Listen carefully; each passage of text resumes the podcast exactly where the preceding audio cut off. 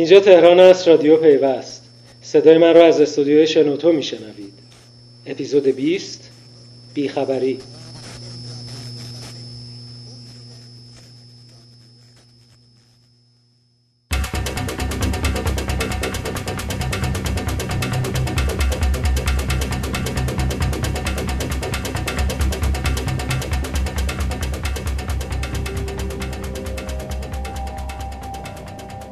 سلام. مینا نوبهار و میسم قاسمی اپیزود 20 رادیو پیوست رو برای شما روایت می‌کنن. هفته که در انتهای اون هستیم رو می‌توان بیخبرترین هفته سال 96 در حوزه فناوری اطلاعات و ارتباطات نامگذاری کرد. با فروکش کردن موج اعتراضات در کشور انگار همه در بحت هستند و فعلا ترجیح میدن سکوت کنند هرچند کند بودن اینترنت و در فیلتر ماندن تلگرام هم در شکلگیری این فضا بی تاثیر نبوده.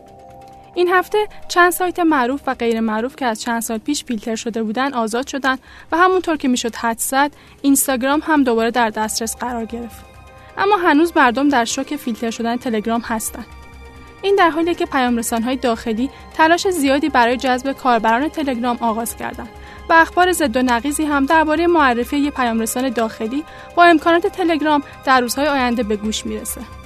البته وقتی این اپیزود رادیو پیوست رو بشنوید شاید تلگرام رفع فیلتر شده باشه چون واقعا چیزی مشخص نیست.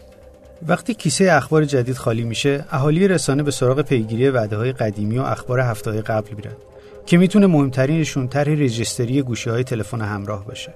مهدی محبی رئیس اتحادیه صنف دستگاه های مخابراتی و ارتباطی و لوازم جانبی تهران به خبرگزاری ایسنا گفته رجیستری بر روی 5000 گوشی اپل در سراسر کشور اعمال شده و تا روز دوشنبه این هفته هزار دستگاه غیرفعال شده.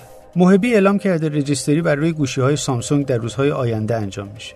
اما خبرگزاری فارس به نقل از حمیدرضا دهقانی نیا مدیر کل فناوری اطلاعات ستاد مبارزه با قاچاق کالا و ارز خبر داده که 5000 گوشی رجیستری نشده غیر فعال شدند. دهقانی نیا از شاکیان خواسته به سازمان تعذیرات برند. موضوع پیامک های تبلیغاتی مزاحم که وعده داده شده بود باشون برخورد میشه این هفته پیگیری شد. و حسین فلاح جوشقانی رئیس سازمان تنظیم مقررات ارتباطات رادیویی اعلام کرد ارسال هر گونه پیامک حاوی اطلاعات و تبلیغات از سرشماره های رسمی اپراتورهای موبایل ممنوع و از این شماره ها تنها باید اطلاعات مربوط به شخص مشترک برای مثال سرویس های فعال ارسال بشه. جوشقانی گفته شکایت های متعددی در این باره از مشترکان موبایل به رگولاتوری ارجاع شده و ساماندهی این موضوع در دستور کاره و مقررات اون به زودی از طریق کمیسیون تنظیم مقررات ارتباطات تهیه خواهد شد. که در نتیجه اون تمامی این موارد ساماندهی میشه این هفته حمید غزنوی سخنگوی انجمن تولید کنندگان لوازم خانگی اعلام کرد پرونده کارت اعتباری خرید کالای ایرانی حداقل برای سال جاری بسته شد. کارت اعتباری هم از اون دست موضوعاتیه که سالهاست در دستور کار بانک مرکزیه. اما مثل خیلی چیزای دیگه به نتیجه نرسیده. این طرح که مصوبه هیئت دولت رو هم داره از اواسط دهه 80 مطرح شد اما هر بار به دلیلی به نتیجه نرسید. تا اینکه دو سال پیش بانک مرکزی و وزارت صنعت معدن و تجارت اعلام کردند به راهکار مناسبی برای اجرای اون رسیدن. همون روزها داوود محمد بیگی مدیر کل نظام های پرداخت بانک مرکزی در این باره به من گفت توی حوزه کارت اعتباری ما سه تا زینف اصلی داریم. مشتریان بانک ها بانک ها و فروشنده. واقعیتش اینه که توی تمام طرحهایی که تا الان تو حوزه کارت اعتباری مطرح شده به دو تا حوزه خیلی خوب توجه شده. یعنی مشتریان رو دیدند بانک رو هم دیدند. ولی هیچ وقت توی این بحث کارت اعتباری پذیرندگان یا فروشندگان وارد اصلا این اسکوپ و این فضا نشده بود. وقتی که شما یکی از در واقع ازلاع رو نبینی و اینها در واقع مخفول بمونه خب طبیعتا باعث میشه که این طرح به موفقیت روبرو نشه. طرح جدیدی که بانک مرکزی داشت اتفاقا توی هر سه تا حوزه اومد ورود پیدا کرد.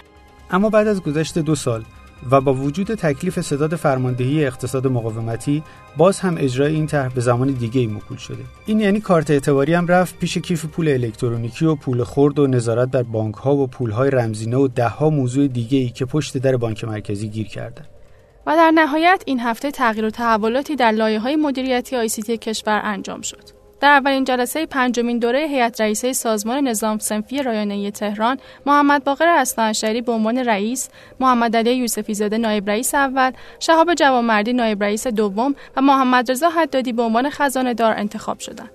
همچنین اخبار متعددی درباره تغییر رئیس هیئت مدیره و مدیرعامل شرکت مخابرات ایران و همراه اول منتشر شده که هنوز به طور رسمی تایید نشدند که نشون میده سهامداران این شرکت ها با دولت به تفاهم نرسیدن اما حتما در آینده نزدیک شاهد تغییراتی در این شرکت ها خواهیم بود.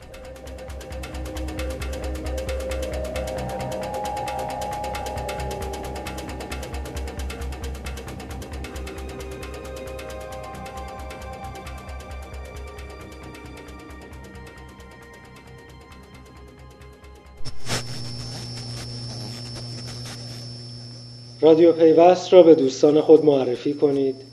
و برای موضوعاتی که دوست دارید پادکست بسازید. تا بعد.